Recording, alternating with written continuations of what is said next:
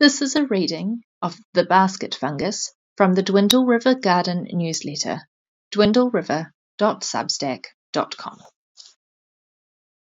While researching the basket fungus for this week's post, I came across an article that described in detail how to get rid of it, despite, by its own admission, the benefit of leaving it alone.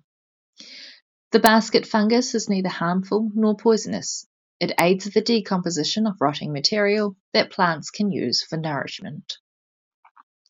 I love seeing this fungus pop up in my backyard, and I'm not alone.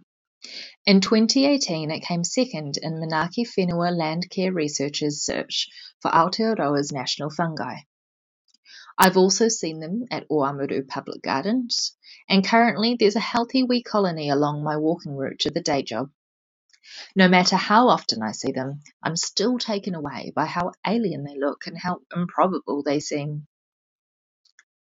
This colony has been a great opportunity for me to observe the life cycle of the basket fungus.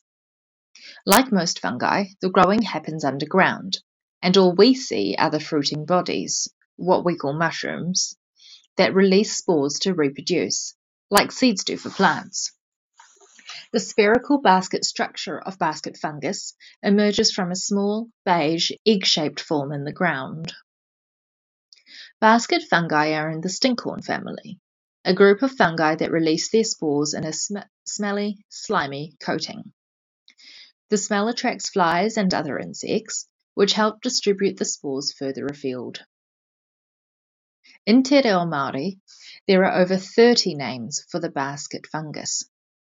One of these names is Tūtae Whetū, roughly translating to star droppings.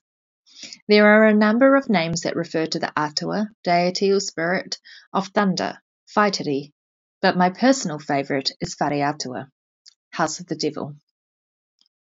For a long time, fungi were categorized with plants.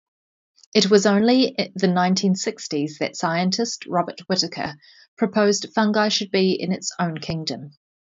In fact, research is now showing that fungi are more closely related to animals than to plants. While autumn is the best season for fungi foraging, there's still plenty to find in the wet winter weather. Basket fungus occurs from Cape Reinga all the way down to Rakiura Stewart Island, so keep an eye out in your garden, in leaf litter, or even in your lawn. Happy fungi hunting!